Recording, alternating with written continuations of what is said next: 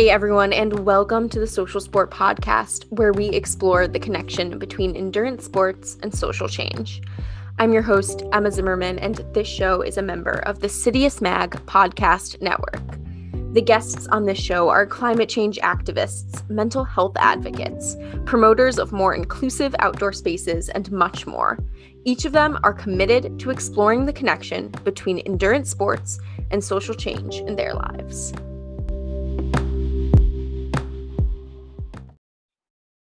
Kayla Fenton joins me today. She is a doctoral candidate. She's finishing up her PhD at the University of Oregon, and her research is, in my opinion, some of the coolest research. She primarily focuses on cultural studies of sport and gender equity in sport, but it's a bit more unique than that. She combines a study of sport with literature and media. In this episode, we talk about the representations of women runners in media. We also talk a lot about social media and the way pro athletes represent themselves on social media and how this relates to gender and capitalism and even body fetishization. Kayla blew my mind on multiple occasions with her research and intellect, and I'm sure you'll find it pretty groundbreaking too.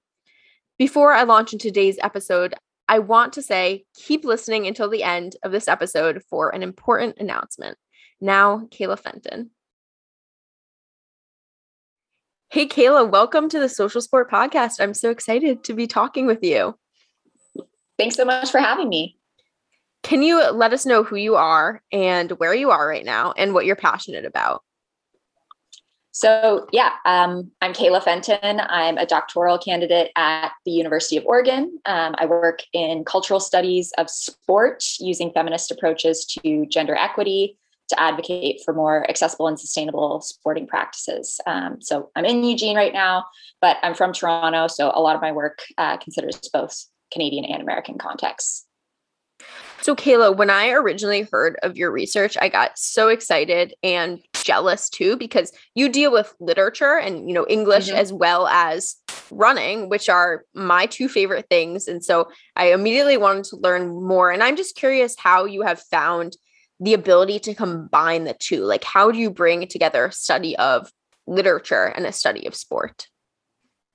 Yeah we are kind of kindred spirits that way um, but yeah I, so i come from an english department um, but my dissertation falls sort of more readily in the field of cultural studies um, so my dissertation isn't looking at say solely how women are represented in fiction or poetry or something like that though i do have a, a chapter that's on fiction but I'm looking broadly at how women runners are represented in various sorts of media, including advertisements, memoir, uh, social media, specifically Instagram.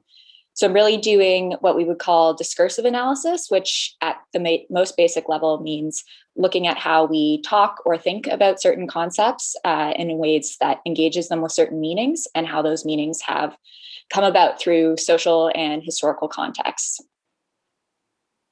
That's so cool and so interesting to me that you're able to pull in so many different types of media, like the ability to look at mm-hmm. memoir, but also look at social media on Instagram is incredible and to pull that into the same work. So I want to, I mean, we will go deeper into that. But first of all, I want a little bit more of an idea of your background. You grew up in Ontario, correct? Yes. Yeah. What comes to mind when you think of growing up in Ontario? Yeah, I mean, uh, lots of different things, sort of, if we want to think about how it's aligned with my research. I kind of, I, I am an early runner, um, got exposed pretty young by my parents. I think I was probably around 11 when I started going running with my mom. Both my parents run. My dad was big on sort of the road racing scene. My mom mm-hmm. was more of like a, you know, like to go out for a jog so got into running that way um, and feel really lucky to to have that be kind of a part of my relationship with both my parents. And i was reflecting on that more recently. I read um, a book uh, by neil baxter called running identity and meaning. Mm. um, and he was doing it was sort of a, a qualitative and quantitative analysis uh, in a british context of runners. But what he found was that um, almost every single woman who was training and competing seriously as a runner um, at the adult level had really strong parental support and exposure at a really young age, um, whereas that wasn't necessarily the case for male runners. Uh, they might have come to the sport later, but still gotten really competitive with it. So I, I was thinking about that. I was like, you know, just how much our exposures at a young age um, do impact what we go on to do for the rest of our lives. But yeah, so I ran in university. Um, and wait, I have a, I'm intrigued. I want to I want to stay on that a little bit. I and we'll go back to mm-hmm. you, but the parental consider yeah, the gender yeah. dynamic of that and the parental why is that? Mm-hmm. Do you know mm-hmm. why that is? So yeah, I think it just sort of depends on um, kind of. I mean, there's all of the stereotypes that still sort of exist about boys being more competitive than girls, or you know, being more serious about sport, where women do it for fitness or to um, you know to improve their body or something like that. So all of those kind of, of gendered elements that we get sort of indoctrinated or embedded within us over the course of growing up. So what he found was that um, early exposure to running in the competitive sense was like a really key uh, sort of indicator of whether someone would continue on running competitively, whereas not necessarily for men. Um, but also because we don't generally, even when we put like our kids in sport, right? We often assume that the like little boys are going to want to be really competitive and really rough and tumble and get really intense about it. And we think that little girls are, you know, just there to have fun or something like that. So thinking about how the longevity of sort of those messages continue on. But yeah, it was a really great text. I reviewed it for um, the Sport Literature Association um, if people want to check it out. So cool. Yeah, I'll definitely link that in the show notes. And it's very interesting to be able to reflect on that and how that dynamic appeared in your mm-hmm. own life and to think like, oh, maybe I'm here. I mean, not only your love for sport and running, but also your career because you had that parental mm-hmm. support at a young age. Mm-hmm. mm-hmm. mm-hmm. Yeah, yeah. And it is mirrored by my parents' participation in the sport as well. My dad mm. came to the sport at a later age, but got quite competitive with it um, from a training and and racing context. My mom also came to the sport at a later age, but it's very much been sort of a fitness and leisure activity for her. Um, and not because she's not a very capable runner. She could totally train for a race uh, if she wanted to. But yeah, I see those sort of gender dynamics reflected in them, um, but not so much reflected in me. And I, I get that in part because I was exposed to it at a young age. Totally. So, how about your passions for literature and media? Where do they stem from? So, um, yeah, I've I've always been like a nerd. Uh, mm-hmm. always loved to read and and write, and I think I had the the childhood dream of um, being an author that many of us do. I was really fortunate to have a high school English teacher um, who also happened to be my cross country coach. So again, it was kind of the convergence of those two worlds. But um, he, I feel really lucky. He taught literature like it mattered, you know, that it was positioned in cultural context and that it was a space for mm-hmm. ideology and representation. And it counteracted a lot of that, like, well, what are you going to do with an English degree um, type of discourse that, like, you know students get bombarded with uh, these days of like mm. oh there's no jobs that you can do with that so I kind of continued on. I ended up majoring in English. I wrote for my university newspaper. Um, thought I was going to go to the journalism route. I ended up having internships with a couple of running magazines in Canada, um, I Run magazine, and then Canadian Running magazine. And I now have an affiliation with um, VXC, which is an online publication. But I mean, ultimately for me, it came down to I really love universities. I really love academic settings, campus life. I like teaching. Um, so I knew that I really wanted to to be hopefully fingers crossed on a campus for the rest of my life. But yeah, so my dissertation is kind of a way of marrying the, those two things together so that I can still be on the university campus, but but engage with all of those topics. Yeah, no, I totally relate to that. Wanting to hide from the real world and stay a student for as long as possible. yeah so many of my friends were like i got to get out of here i like i want to leave and i'm like i want to be here forever yeah it's amazing you can yeah forget about the real world in a lot of ways and also you know critique it in everything that you do but mm-hmm. i feel like that's what mm-hmm. academia is being way too into the real world and also very removed from it exactly. Yeah, yeah, yeah. So, what then brought you to Oregon? Because it seems like the perfect place, right, to be doing the research that you're doing. I mean, you're in Tracktown, uh, and also just the incredible yeah. English department and all that. Mm-hmm. Yeah, tell me about mm-hmm. that. So, I have I ended up here sort of by chance, um, sort of not by chance. I think uh, it's um, one of those things where kind of just fate had my uh, had my best interests aligned but so i wasn't planning on pursuing a um, phd that was focused on sport when i ever um, initially moved to eugene.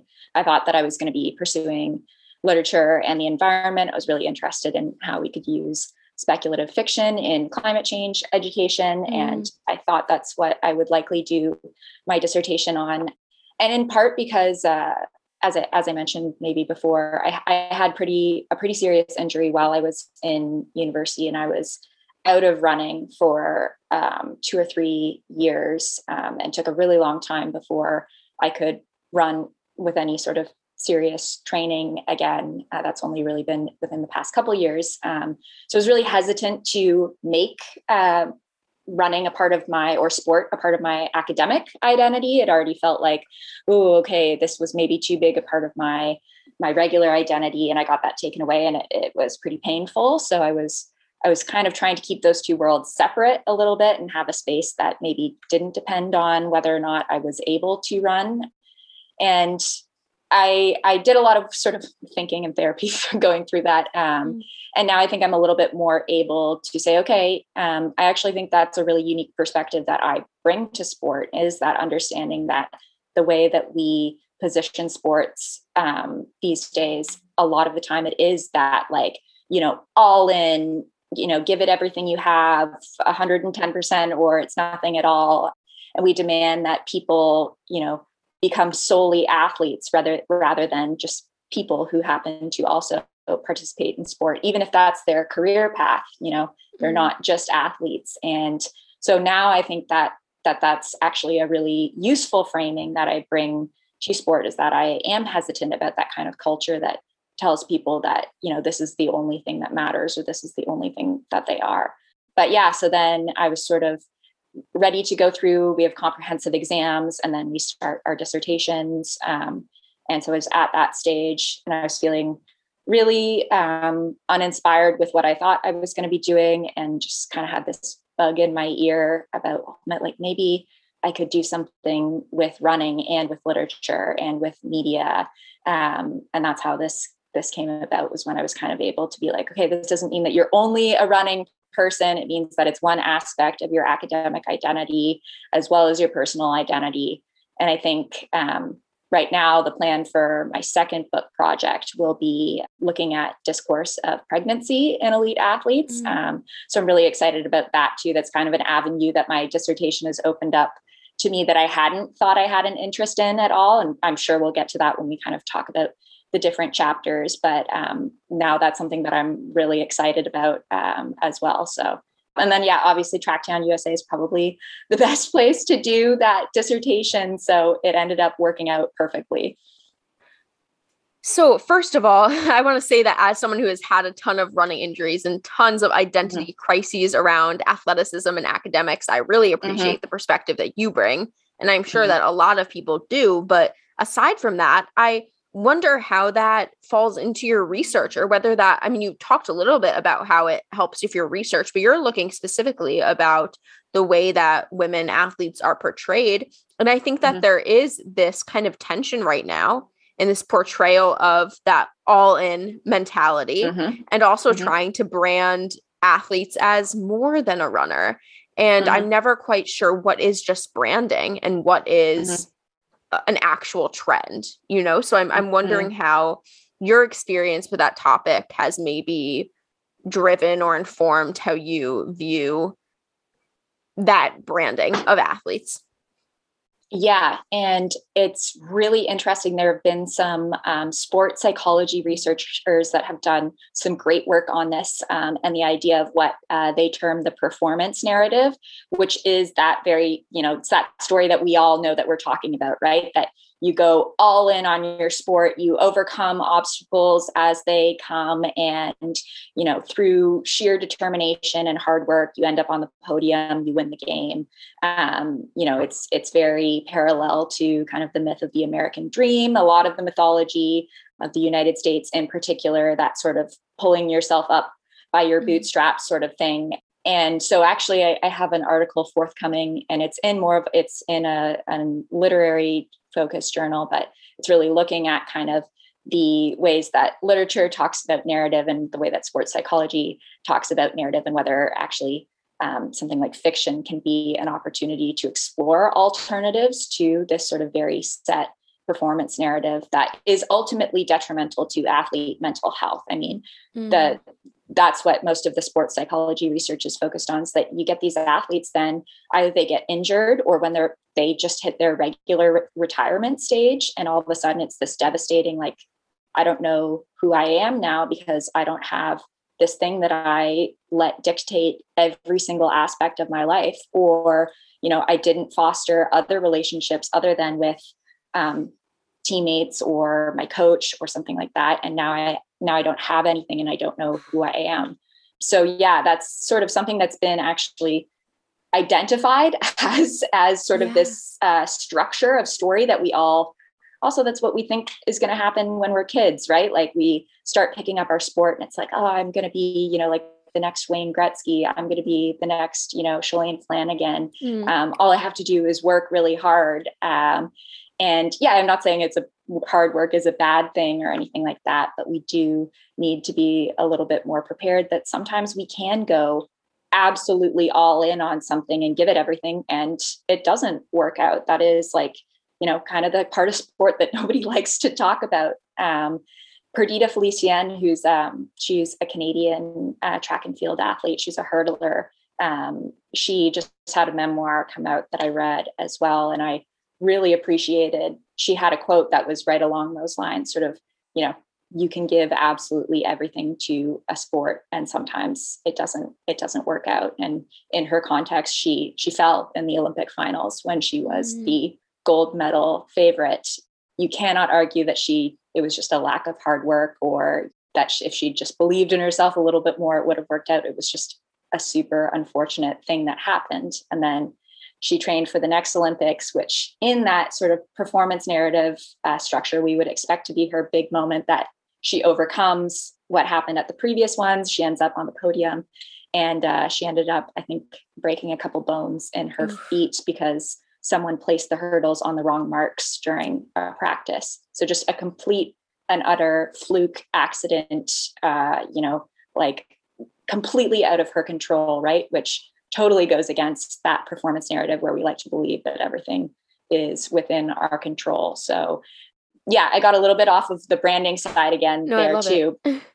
but that's sort of from this like psychology perspective. This is this narrative that we tell ourselves as a society about sports, and then um, we also see it come up. Yeah, in we we live in a brand culture nowadays, um, which my thinking about this has been really influenced by um, a scholar called Sarah Banet Weiser.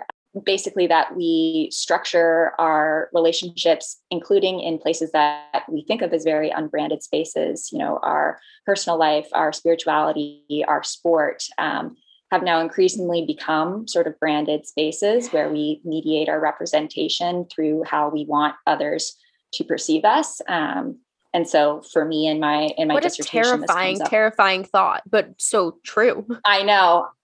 I know. And and particularly I mean social media has has heightened this so, so, so, so, so much. Um, and I mean, I, I don't think you can be a professional athlete. Well, maybe you can if you're in like the NBA or NFL or NHL, you can be a professional athlete without social media. But if we're talking about running, which is a sport that is inherently tied to individual sponsorship deals, I don't think you can be an athlete without um, social media these days. I have a friend who's a pro runner, and I know that when she got sponsored, one of the clauses was that she had to set up Instagram and Twitter accounts, despite the fact that she didn't mm. have them and didn't have any interest in having them at that time. Um, and so my third chapter looks at how women runners self represent over um, Instagram. I was looking at the Canadian and American Olympic teams um, at distances 1500 meters and over headed into the Olympics. And that was what I found. It was very much an engagement um, in self branding. And almost across the board, it was this okay, I am a, a, powerful athlete, but also let me make sure I look really good in all of my photos. Um, so, and definitely like targeting a heterosexual audience. Yeah. Um, let me make sure that I've got my shirt off in a lot of these photos. A lot of um, there's this term called body capital, the way that we, you know, certain bodies in our society are considered as more valuable or having more capital to them, be it social capital or in this case, financial capital. So a lot of shirtless photos, photos, a lot of, you know, having the time of my life, really upbeat, nothing's ever going wrong. Um, injuries aren't really posted about, bad work workouts aren't really posted about. It's really, look at me, I'm doing my thing, it's going great, and I'm wearing Nike um, or and I'm wearing mm. New Balance. Um, so a super super branded space. This is so interesting. I know you said a chapter of of your dissertation. I believe mm-hmm. you're doing quite a bit of work on yeah. social media and athletics, and mm-hmm there's so many negative parts of it that you're alluding to. Mm-hmm. Are there any mm-hmm. opportunities mm-hmm. that you see social media presenting for athletes, or do you see it as mostly this negative space? Mm-hmm. I don't see it as an inherently negative space. I see it, um, and I this is again a, a, term stolen from Sarah Banet Weiser, as sort of an ambivalent space um, where it's not inherently negative, but it's not inherently positive. I certainly think that if athletes feel pressure to do it a certain way, then obviously it's um, more of a negative. And I do think, you know, there's certainly such a gendered element to it where there are different expectations put on women than there are on men. Um, the other part of me, the very like realist, um, you know, is like, okay, but if they get to make money, um, you know, I'm all for athletes being able to make a little livable wage. Uh, the the reality is that runners don't make that much money, um, and certainly compared to other big sort of league sports. And so, like, who am I to judge for them? You know, taking advantage of their athletic career to leverage some other opportunities. But then it becomes concerning to me if the reason that they're getting those opportunities is not necessarily because of their running talent, but more because they look a certain way or um, they're perceived as having a you know certain brand online um, and that's kind of again it's become such a neoliberal commercialized space where we don't think of it as just like oh we're just seeing so and so's live life now. It's like that has you know capitalism entrenched within it. So two things you said are incredibly interesting to me.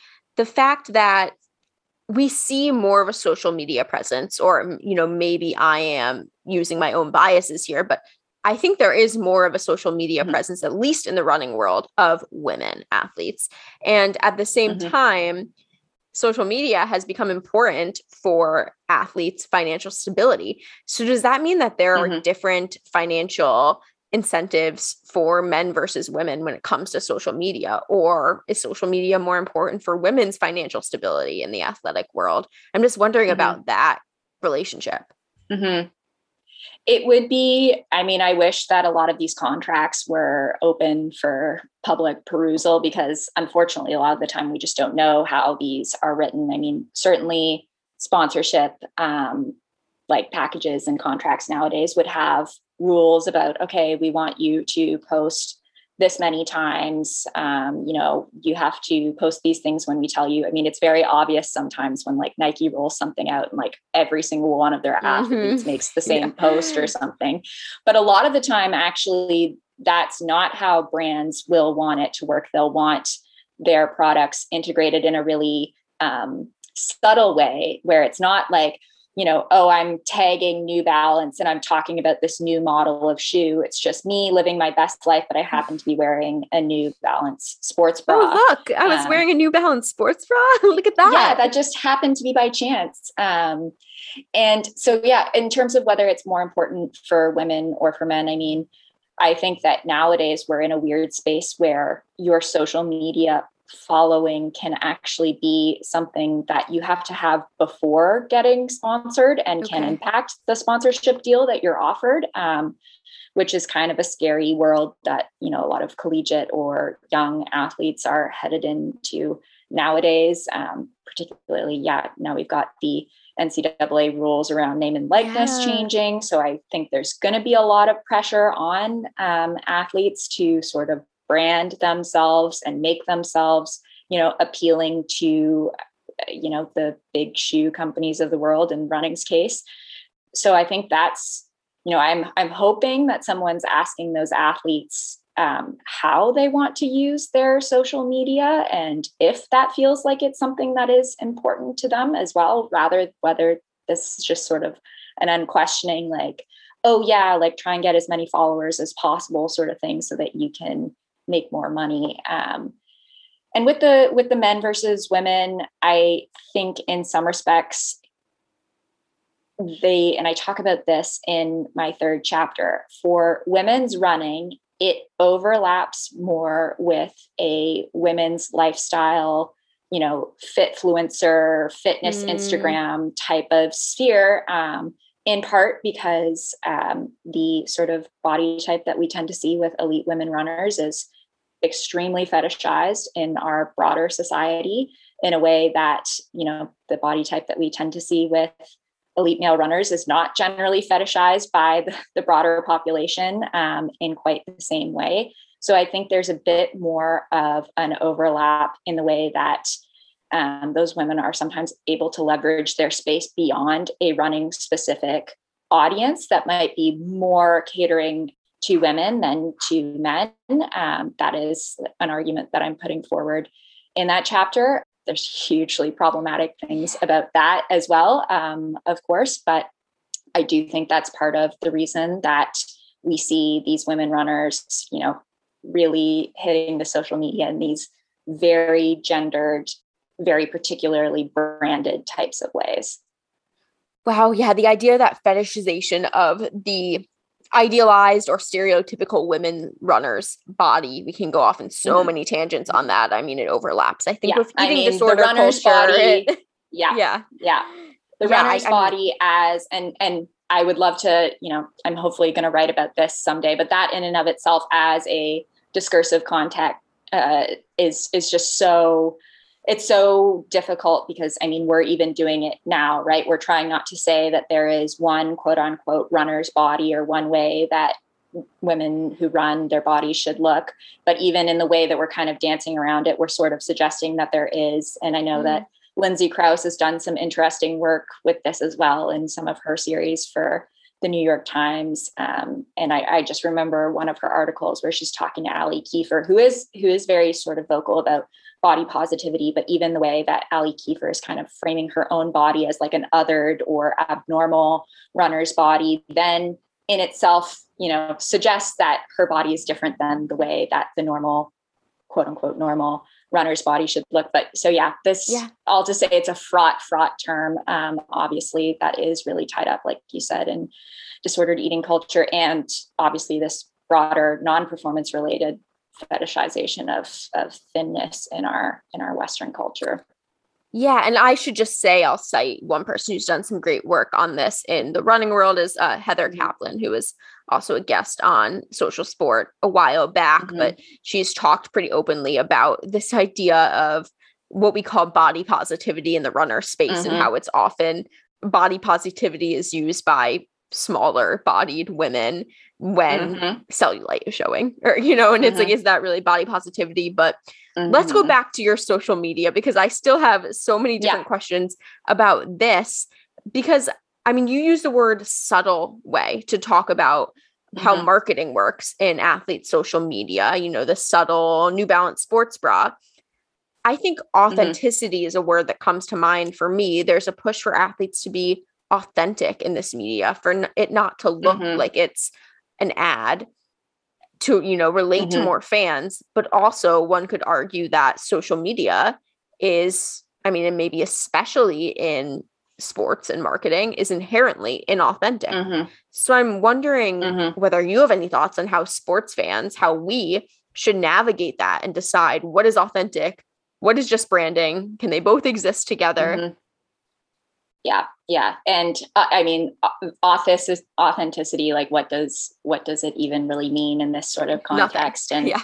um, yeah, I mean, uh, Sarah Banet Weiser, I think she says we've we've transformed from an authentic culture to a culture that's focused on the branding of authenticity. Um, so we, yeah, focused on branding ourselves as someone who is authentic, um, and that's something that I I wrote about a little bit as well in an article I did um, that focused on Hayward Field, where it went from you know the organic concept of Hayward Magic to the mobilization of that concept to brand the new site as authentic. Um, but I think for for social media these days, yeah, there's this pressure online where you have to be successful, you have to be pretty, you have to be powerful, you have to be confident, um, but you also have to be authentic and you have to be transparent and you have to let people in on you know your life in an intimate way, and that puts women in particular in a really difficult spot. Um, in you know, okay, if I'm being authentic, like things aren't always great and I don't always look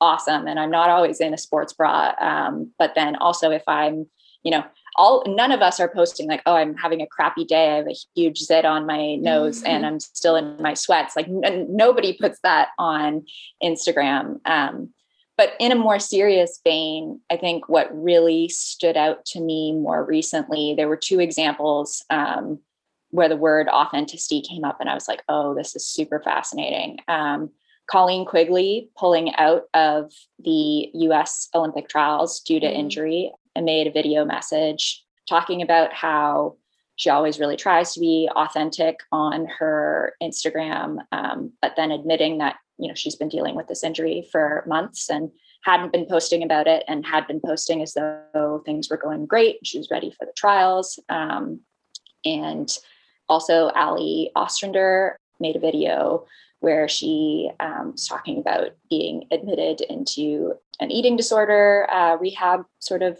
I don't know if it is uh, an actual residency or something like that, or I think it was like Um, um, partial hospitalization was the term she used. Exactly. Yeah. And she as well was sort of talking about how, you know, she was struggling with, you know, quote unquote, being so inauthentic and acting like things were okay on her social media. Um, and, you know, in both of these instances, it's like these athletes are, this is their like private medical information um, Mm. that, you know, what right do, do we as random people who follow them have to that? Um, but then also I understand why people feel a bit um, misled where, you know, it's like, oh, okay, well, I was following you and I was supporting you and I was looking forward to seeing you at this race. And then it turned out the whole time, you know, you were struggling with this injury, but you were posting like you were training fine. Like I understand why people are sort of like, whoa, that's kind of a weird disconnect as well. And I think those examples just really highlight that that pressure that women feel to be authentic, but also to be like the person that has it all together and who's you know crushing their workouts and doing really well and is super positive um, and it just puts them in this really difficult space. And then both of these videos are almost like confessional in the way that these women are clearly like feel guilty about what they've done. And i'm just like oh man this is this really complicated uh, landscape that we've landed ourselves in where you know and i don't think either of these women have anyone you know they're they're running their social media themselves um, it's like okay h- how how should they have handled this in an ideal world? I don't know that they could have done much differently. We put such a premium on like quote vulnerability and quote authenticity. Now it's incredible to Mhm. take a step back and think about when a woman such as an athlete has this platform we kind of expect them to show us their entire lives in a way we wouldn't expect that of anyone else Mhm. but also expect them to fit into this box of what we want their lives to look like. It's really exactly. Yeah it's wild to take a step back from that. Exactly and that's that's really what that third chapter of mine is is diving into where these athletes feel like they have to have branded themselves as yeah, a pretty powerful, um, confident, got her shit together runner. Um, but and she's also supposed to be authentic and vulnerable, like you said. But then, of course, like you know, your sponsor doesn't actually want you going on and talking about how you know you're having a crappy training block and you're kind of hating the sport, right? So um, yeah, it's it's just basically almost an impossible situation these days. Wow. Okay. So, I mean, I cannot wait to read more of this research. and when it's out, I really cannot wait, Kayla. But we've, you know, we've done gone down this one road of your research, mm-hmm. which is really just an aspect. And I want to give mm-hmm. listeners a better idea of kind of more broadly your research. I know your dissertation mm-hmm. is post feminism and the extra mile looks at mm-hmm. representations of women distance runners to explore contemporary discourse and gendered athletic identity. Mm-hmm. I want to break this apart a little bit more. So, some people might not know what mm-hmm. we're referring to when you say post feminism. So, what does that mean to you? Yeah, so there's a lot of different terminology floating around out there. Post feminism, neoliberal feminism, popular feminism. They're all generally speaking to the same kinds of ideas. This is the rise in the idea that sort of general gender equity has been achieved. We now celebrate girl power. We you know celebrate girl bosses. We have lean in women. There's a lot of rhetoric around empowerment and choice. Um, but what we actually see is that all of this is really intrinsically tied with neoliberalism in that the solutions to problems become located within individual women themselves rather than in systems so like this idea that it's your responsibility to be confident enough to negotiate your salary up as a woman, for example, rather than focusing on the fact that the starting salary offer for men and women with the same qualifications should just be the same in and of mm. itself.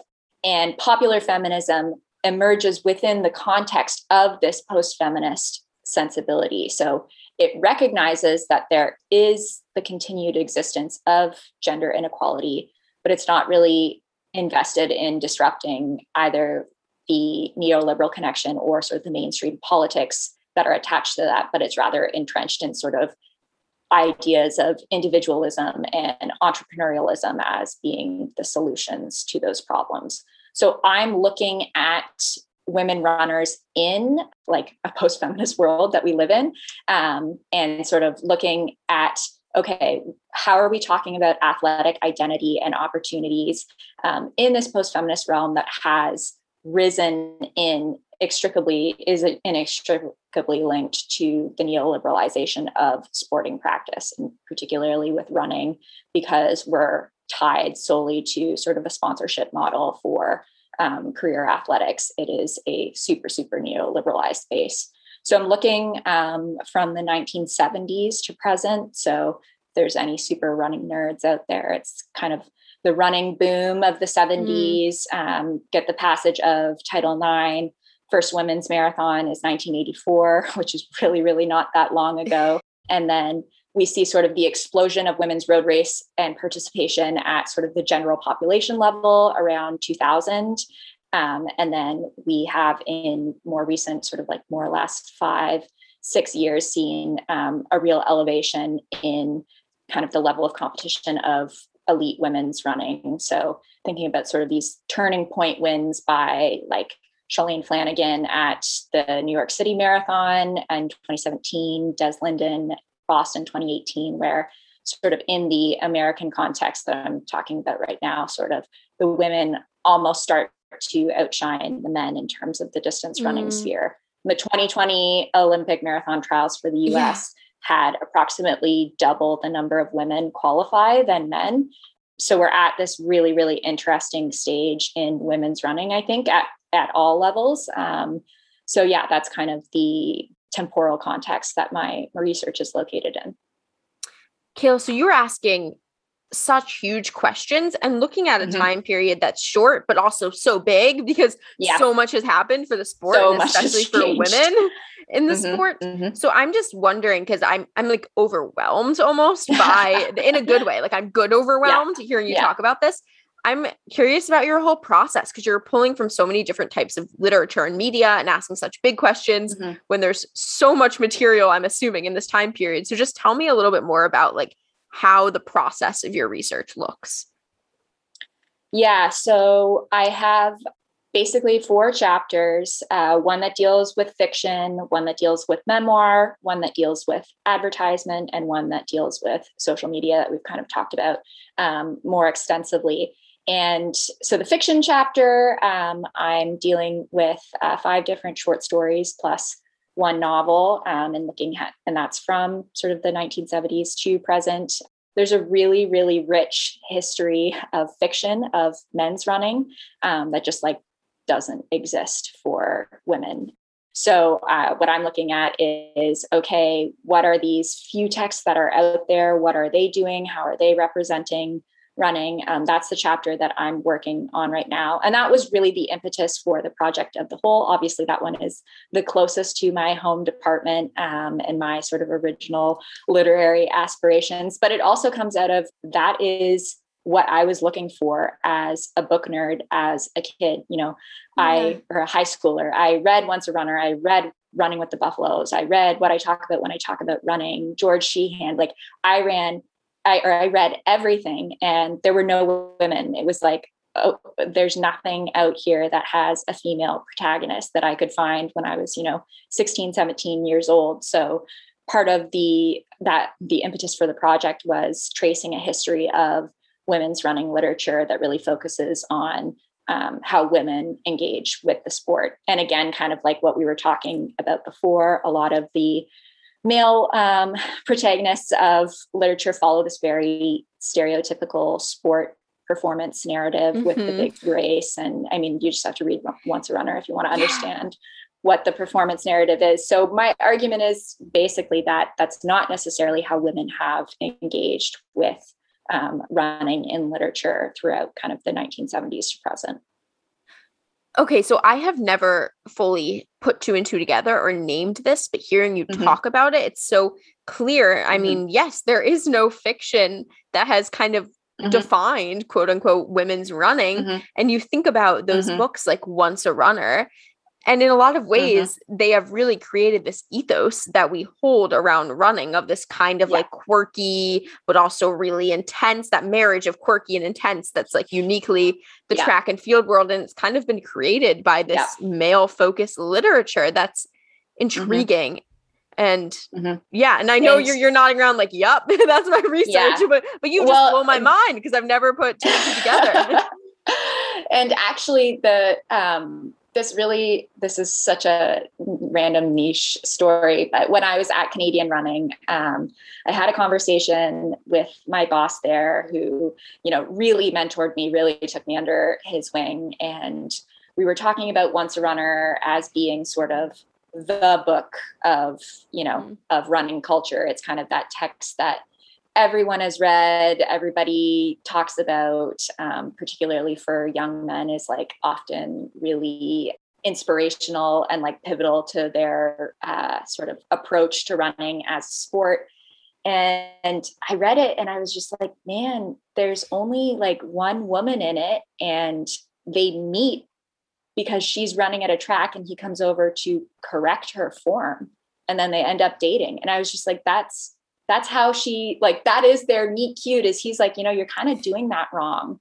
She also has a physical disability that is the reason that she runs that way but he still comes over to sort of say like you should really try and do this. Um, and she's really figured as this distraction from his running sort of this thing that he has to sacrifice and give up this relationship in order to put himself entirely into the running world so I was talking to my boss about this and he was like, yeah, like now that you're saying that, I like, I can see it, but it's not, it's not how I read it. And I was like, yeah, because that's because I'm approaching it as a woman runner and I'm, I'm looking for the women in these stories and, and you're not. Um, and so he had me write a review. Um, it was meant to be a little bit inciting the the people because uh, we titled it uh, "Why I Hate Once a Runner," so it got a lot of um, traction this way. For the record, I don't actually hate Once a Runner. Um, I think that many things about the book are enjoyable. It's one of my partner's very favorite books.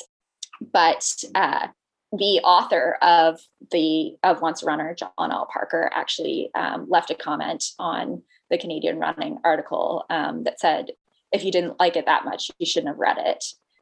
And I was like, oh, okay. I was like also 19 at this point, maybe 18. Um, like it was sort of this weird, like, oh wow, I feel a bit like that kind of hurt. Um, and then um, Roger Robinson, who is an English professor um, and is has written a book like literally called "Running in Literature," um, and in a lot of ways, I see that first chapter of my dissertation is going to be almost an expansion of his work with a focus on women. Um, you know, I don't think it's his fault that there weren't that many women represented in that text, but um, it's something that I think we can do a little bit better about highlighting. But he actually emailed um, the magazine afterwards and said, you know, I really enjoyed uh, your review. I think that you pointed out a lot of really important things about this work. Um, and he really like sort of validated that, like, yeah, you're absolutely right to be taking note of these things. Um, and this was like years and years and years before I would then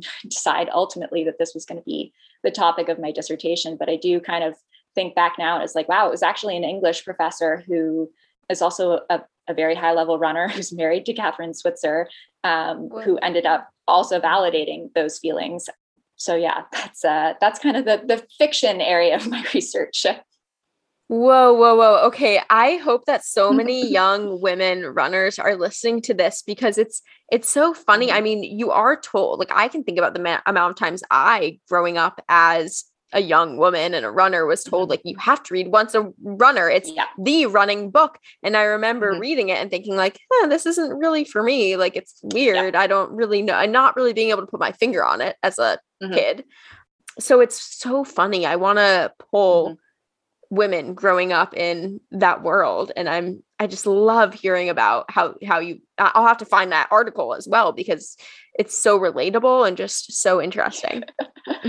And uh and and yeah i mean i talk about a few other things. I think there's um, really a glorification of overtraining that happens in that novel as well that actually is mm. uh is pretty dangerous when people try to imitate and completely unrealistic for what most pro athletes or pro runners are doing these days. But if if there are young women runners who like to read out there listening, I would really highly recommend if you're looking for a novel, um, Late Air by Jacqueline Gilbert. It is the the one novel that's going to appear um, in uh, in the chapter of my dissertation. Um, it's a it's an incredible book. There are two protagonists uh, the male coach of the Yale cross country women's cross country team, um, and also his wife, who is um, you know not affiliated with the Yale cross country team, but it really it tells their uh, the story through both of their perspectives. Which you might be like, oh, okay, how is it a women's running book um, if it's told through the perspective of a male coach? But it's really about um, sort of him needing to navigate his relationships with his young women athletes um, and the way that he sort of comes to realize more of their experience. And yeah, I don't want to give it too much away, but it does touch on a lot of those sort of um, gender power dynamic issues, also disordered eating culture in collegiate running, um, that pressure to be super competitive in a hyper masculine way and how it does or does not translate into women's sport. So it's uh, it's an absolutely amazing work. Um, and and Gilbert was she did compete for for Yale, I believe, um, at the collegiate level. So it's it is written by a woman runner who has competed. Cool. I haven't read that, so I'll have to check it out we've talked a little bit about the ways in which women are or are not uh, represented in running mm-hmm. related media. You and I have talked a little bit off air about the ways in which race factors into these representations. So, could you tell us a little bit more about that and how that's come up in your research? Yeah. So, I I mean, there is no um, more simple way to say this than like running, distance running in the United States and Canada is like a super super white space um, and it has been since like the very beginning um, particularly with women's running when it kind of started in the 1970s to become this sort of like um, liberated athletic femininity space. And so and we talked a little bit as well about the origins of jogging more generally in oregon um, and the the racial sort of dynamics of that of it also being a white upper middle class space and i really recommend uh, natalia mehlman Petrzela's um, new york times article on on that if uh, if anyone's yeah. interested. But yeah, it's it's super problematic and it needs to change. And I think that um, you know the fact that Sally Kipyego and Aliphine Tuliamuk are the first Black women on the U.S. Olympic marathon team ever is a statement in and of itself mm-hmm. of how this has been a space that has been way, way, way too white for way too long. Um, and and in my own work, I think it's part of the reason we haven't really talked about the chapter that focuses on the Nike Dream Crazy campaign too much yet, mm. but why it's so important the activist work that people like Alysia Montano and Allyson Felix are doing with their approach to pregnancy and women's um, women's running, women's athletics more broadly, and that they're bringing okay, this isn't just a women's issue. This is also an intersectional issue that impacts us in specific ways as Black women who are at increased risk during um, during our maternal stage or pregnancy stage. So it's something that I would like to see counteracted by, particularly in coaching positions, more women of color, um, as well as you know LGBTQ um, and disabled people in coaching positions. That doesn't fix everything, but it is somewhere to start where you need to have those people who are making those spaces safer and more accessible for other people. Um, and we need to think about, yeah, how recruitment works in, at the collegiate level and which athletes are being really sought after.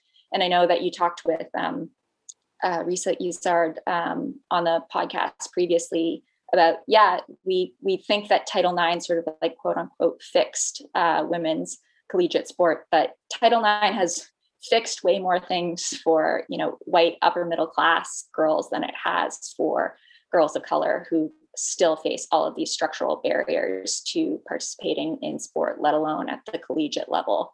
And i think that's why post-feminist rhetoric and discourse in particular is so violent to any community that has been marginalized in that it says all you have to do is work hard and try hard um, and lean in and you're going to be successful which erases all of those barriers to access that those communities face in their everyday yeah. lives so that's part of why i think that this rejection of that type of discourse is so important to expanding um, sort of what we think of as athletic identity and it's something that i've struggled with a little bit in my own dissertation because you know the athletes in saying that I'm going to survey um, the Canadian and American Olympic teams headed into Tokyo, that became an overwhelmingly white space. Hmm. In saying that I'm going to study the women who runners who have had their memoirs published, that became an overwhelmingly white space. So it's like, okay, am I perpetuating part of this problem by focusing on these texts, which because of the racist society we live in, have prioritized whiteness. So we need to be pointing out those absences every yeah. single time we can and be trying to make sure that we are looking forward to, okay, like whose whose work can we promote, whose work can we find, whose work can we incorporate, because there are these women out there doing that. They're just not getting the same sort of attention. I like what you said about pointing out those absences because I think it's a reminder for everyone that a history of erasure shouldn't be any mm-hmm. reasoning for continued erasure or for perpetuation yeah. of erasure. Exactly. Exactly. So, oh man, there are just so many pieces of your research that I want to ask questions about, and then like we're running out of time. So I'll link, I'll link more of your research in show notes. I mean, there's a whole a piece of your research on increased globalization of sports and how that connects mm-hmm. to Hayward Field and and mm-hmm. I want people to read that as well. But I do have a few more personal questions going beyond your research. Yeah. I know that you you run under coach Tom Heinonen. He coached at the University of Oregon women's cross country and track mm-hmm. uh, for I believe it was mm-hmm. 28 years, and he's a pretty esteemed coach for mm-hmm. anyone who doesn't know. He had a large role in developing mm-hmm. women's athletics at Oregon. So I'm just curious what it's like training now under such a legend because you're on the club team, correct? Yeah, so I run with the UO Running Club, um, and honestly, the reason that I still uh, go because I'm I'm old now, so I'm kind of old to be running with uh, with the freshmen. But um, is Tom? He is uh, just one of the most remarkable people I've ever met in my life, and yeah, such a force for gender equity in running. Um, you know, putting his foot down and saying that he would not have his women compete at separate meets than um, the men's team, and just taking every opportunity to point out when there the system was completely unfair, um, and just did a lot to cultivate women's running at the University of Oregon. And you know, if you're listening, you probably don't know his name the same way that you know Bill Bowerman or Bill Dellinger, or Bill Hayward, um, or even Vin Lananna. And part of the reason you don't know Tom Heinonen is because he coached the women's team, um, and that mm. was you know generally seen as the lesser coaching position. Um, I remember I was running with him. He was biking beside me, and he was telling me a story about having a couple of Olympic male Olympic hopeful runners approaching him to to ask him to coach them, and him saying like, "No, sorry, I only coach women." And I was like, "Wow, Tom! Like wow. in the '80s, like can you like?" that statement in the 80s, I was like, you are so at the forefront of like saying that no, this is absolutely an important competitive you know, I want to dedicate my life to this space and I don't view it as lesser than at all. So I, I really love Tom. He's like just a fountain of uh, stories. But I actually have my own coach that um, sort of does my like training schedule okay. separately, um, who is based in Canada. Um, I've been working with her, I think, for almost a year. And this was sort of, yeah, I was looking to train more consistently and uh, not be injured. So I wanted someone who actually knew what mm. they were doing to uh, to write my program for me. And so I set out and I was like, you know, I really, I really want a woman coach. Um, I've never had a woman coach over the course of my entire, I mean, unless you maybe count my mom as my first coach, but all throughout sort of high school, um, university, uh, graduate school, I've never had a woman as a coach. And I've been really lucky. I've had amazing men as coaches who have really, really dedicated themselves to women's running, and that mm. this isn't a shot at them at all. Uh, but I, I thought it would be fun and different to have a female coach. Um, sure. So I, I found her that way. I also wanted someone with a, a PT background. So her name is Bridget Pike. She's based out of Alberta. So um, she does Shout out. she does my program now yeah and she's been absolutely fantastic but it, it is different it's a different dynamic um, we met virtually, obviously, because of COVID, um, for the first time. And, you know, she was like, yeah, we should talk about, okay, um, tracking your menstrual cycle so that we can think about how it aligns with your training. And it's just like, I, I can't imagine um, like how that conversation would have yeah. gone like right off with um, with a male coach. So there have been different things, um, and and yeah, if I could see one thing in the sport, it would be a greater representation at the coaching level to help that trickle down effect. So I was like, I got to practice what I preach. And, uh, and so now I have the best of both worlds where I have Tom here and I have uh, Bridget virtually. I love that. And I love that shout out to this change you want to see. and, and a trickle down, mm-hmm. down change too. Of, you know, it should affect all levels mm-hmm. of the sport, but it's funny because I've, I've had a chance to talk to Tom and he would deny adamantly that he had a large role in fighting for women's yep. equity in sports. I mean, he really mm-hmm. denies that. He's mm-hmm. like, you know, I've been painted as some some sort of hero and it's really funny kind of that way that he doesn't want any credit as a mm-hmm. white man. At least this is how I took it mm-hmm. for mm-hmm. women's equity. Yeah, and I think that's sports. part of yeah. being a good ally is that he has never centered himself in that narrative or that fight as being something that's about him or to his credit. And I mean, his his wife was an incredibly talented runner as well, um, but at a time period when the women's marathon didn't exist. So you know, Tom went on and yeah. and ran the U.S. Olympic trials for the marathon, and and Janet that that opportunity wasn't available for her. So I mean, he's lived it on a very intimate level um, that way as well in in how that lack of opportunity impacts people. But uh, yeah, he's also just a, a pretty humble yeah. guy. But yeah. So, Kayla, are you training for anything right now?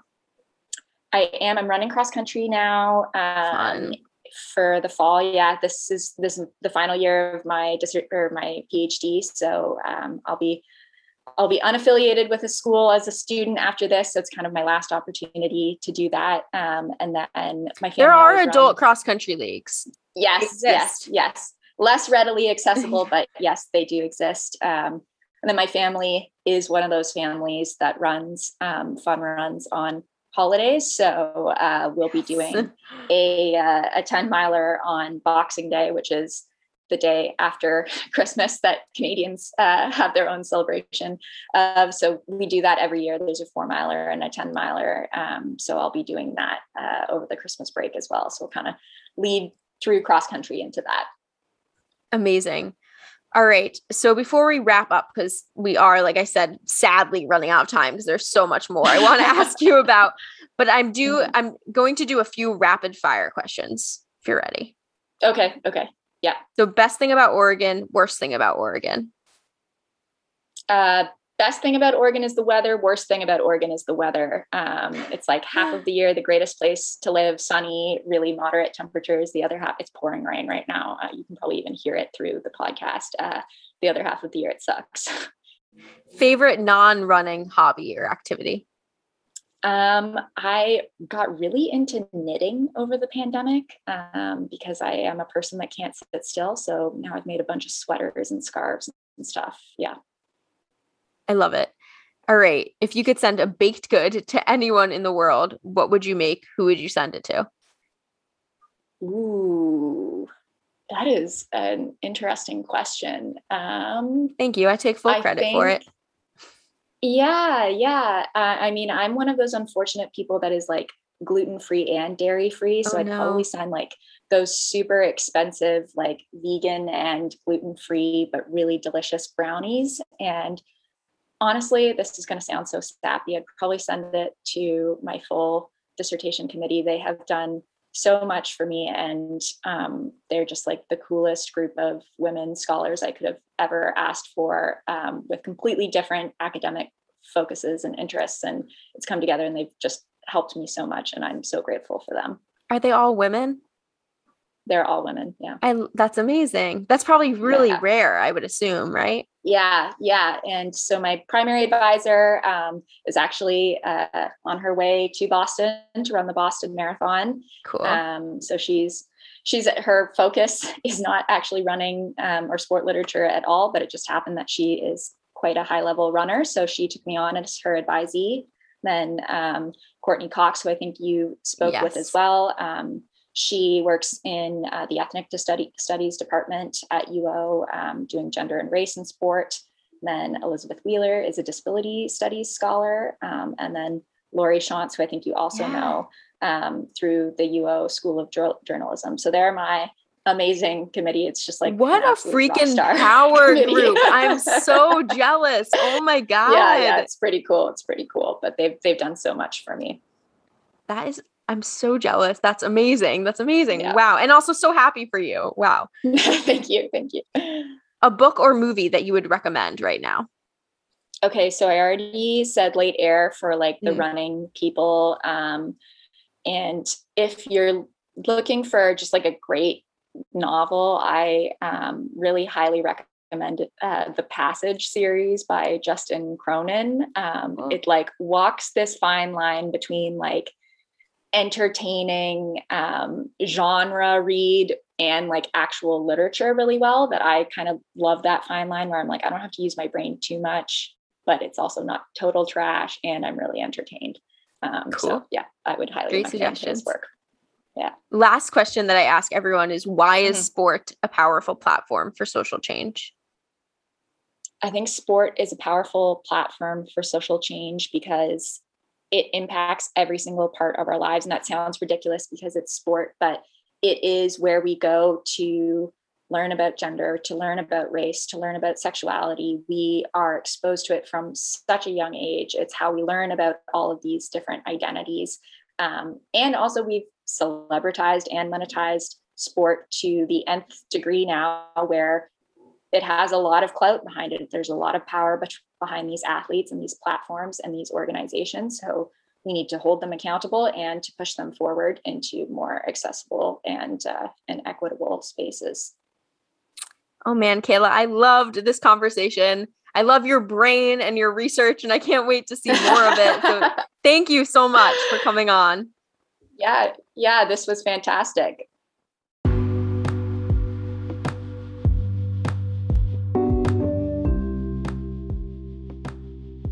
Thank you for listening to this episode of Social Sport. As always, reach out to me and Kayla if this episode resonated with you. Social Sport is over on Instagram at Social Sport Pod. You can also subscribe to our newsletter at socialsport.substack.com. And the best thing you can do to support the show is to leave a rating and a review on Apple Podcasts. You can also share social sport with your friends and families and followers. Okay, the announcement I teased at the top of the episode we are taking a couple months off from recording and releasing episodes of Social Sport. This is the longest break I've taken since I started hosting the show in March of 2020. The past year and a half of hosting Social Sport has been an absolute honor. It has opened my mind, challenged me, and taught me more about the world around me than any other experience. It is still absurd to me that what started off as a little basement experiment now reaches hundreds of listeners from all over the world. But I'll be taking the next couple of months off to focus on other projects and to think and plan about the future of social sport and how I can make it the best show it can be. Thank you so much to all past guests, past sponsors, and most of all to the listeners for making this show possible.